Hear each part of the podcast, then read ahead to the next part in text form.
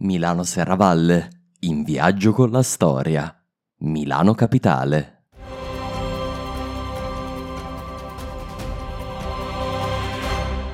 Sei a Milano, una delle più importanti città d'Italia. Eppure Milano non è mai stata la capitale del nostro paese. Oppure no? Certo Milano non è mai stata la capitale dello Stato italiano. Questo onore spetta solo a tre città, Torino, Firenze e Roma ma Milano per un secolo e mezzo è stata la sede più importante dell'impero romano d'Occidente. Torniamo indietro alla metà del III secolo d.C. Sono tempi durissimi per i romani. Due pandemie hanno falcidiato popolazione ed esercito. L'inflazione senza controllo distrugge l'economia. Gli imperatori si alternano con la rapidità dei presidenti del Consiglio italiani. I persiani e i germani premono sulle frontiere, ormai tutt'altro che invalicabili. Per rispondere a questi problemi, l'imperatore Gallieno fa di Milano la sua principale base, per essere più vicino ai confini. Questa decisione emergenziale viene in sostanza confermata dai suoi successori.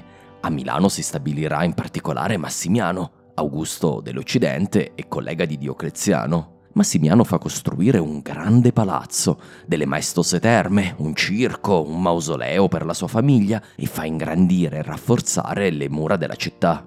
Con gli imperatori cristiani, Milano resta il centro nevralgico per il governo dell'impero, ma la città vede inoltre la costruzione delle prime grandi basiliche cristiane, dalle cattedrali a San Lorenzo e Sant'Ambrogio. L'importanza politica si traduce in una anche religiosa. A fine IV secolo il vescovo Ambrogio diventa un'autorità religiosa che rivaleggia quella del vescovo di Roma.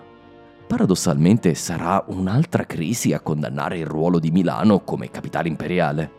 Ad inizio V secolo Milano, nonostante le sue possenti mura, si dimostra essere troppo vulnerabile per la declinante potenza dell'impero. Stilicone, generalissimo dell'Occidente, fa trasferire la corte nella ben più difendibile Ravenna, circondata da paludi ed acquitrini come sarà un giorno Venezia, e quindi irraggiungibile senza una flotta, che i barbari non avevano. Ravenna è proprio la città dove l'impero romano d'Occidente andò a morire.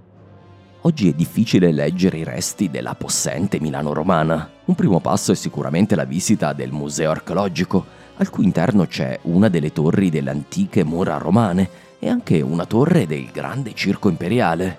Nei vicini dintorni di Via Brisa puoi trovare i poveri resti del palazzo imperiale, mentre a sud del centro si può vedere ciò che resta dell'anfiteatro, uno dei più grandi del mondo romano. San Lorenzo è una chiesa costruita ai tempi del vescovo Ambrogio, con la grandeur del tardo impero romano, conserva anche qualche mosaico del tempo e, di fronte, c'è una lunga fila di colonne trasportate lì da qualche grande edificio imperiale.